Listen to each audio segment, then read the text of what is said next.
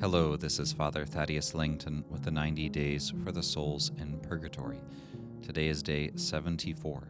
Today we intercede for those who are not buried in consecrated ground.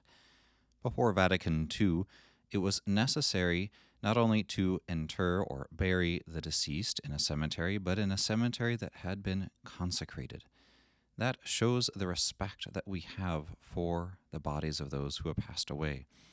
As Christians, we believe not only in eternal life, where souls are able to be united to God spiritually, but we believe in the resurrection of the dead, or as the Creed states, the resurrection of the flesh is a literal translation of the Latin.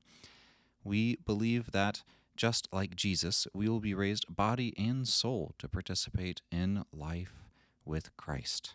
So, we used to have a particular practice of burying the deceased in consecrated ground as a way of indicating the sacredness of their bodies, even without their souls, because it is a sign of hope. Much like we place seeds in a pot so that one day it may sprout and grow and bear fruit, so in the same way, we place the bodies of the deceased into the ground as a sign of hope that one day they also will come back to life when Jesus returns at the second judgment. Sorry, at the second coming. They will then come forth from the ground to be raised from the dead.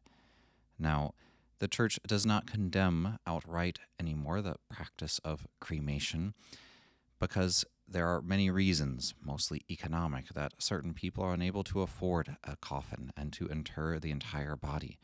But the church does condemn the attitude that sometimes can be behind cremation, especially in other cultures, by which people despise the body and want to be free from the body as if it bound us and kept us from God. Also, the church no longer condemns being buried outside of what is consecrated ground, though I would always encourage those who can to be buried in ground that is consecrated in a particular way so that we can be in ground that is blessed, ground that is particularly designed for this purpose of being a place of waiting, a place of hope, because death is precisely what most affects our hearts.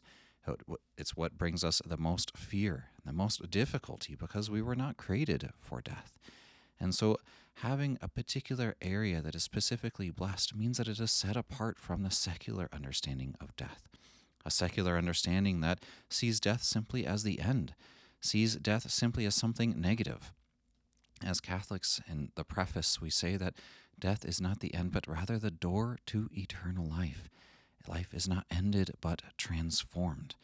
And that is the point of consecrating the ground. It sets it apart for a particular purpose. That is, allowing these bodies to rest until Christ returns so that they may come to life again, rather than simply being a place where we can, on a natural level, deposit bodies so that they can decompose. We believe that our bodies have an ultimate purpose, which is to participate in heavenly life and glorify God. So today I encourage you to pray the Divine Mercy Chaplet for the souls of those who are not buried in consecrated ground, those who do not await in hope those who have lost hope. We pray that they may soon enter into the vision of God's glory. Let us conclude. Immaculate Mary, Star of the Sea, pray for us and for the souls in purgatory. Saint Stanislaus Papczynski, pray for us and for the souls in purgatory. God bless.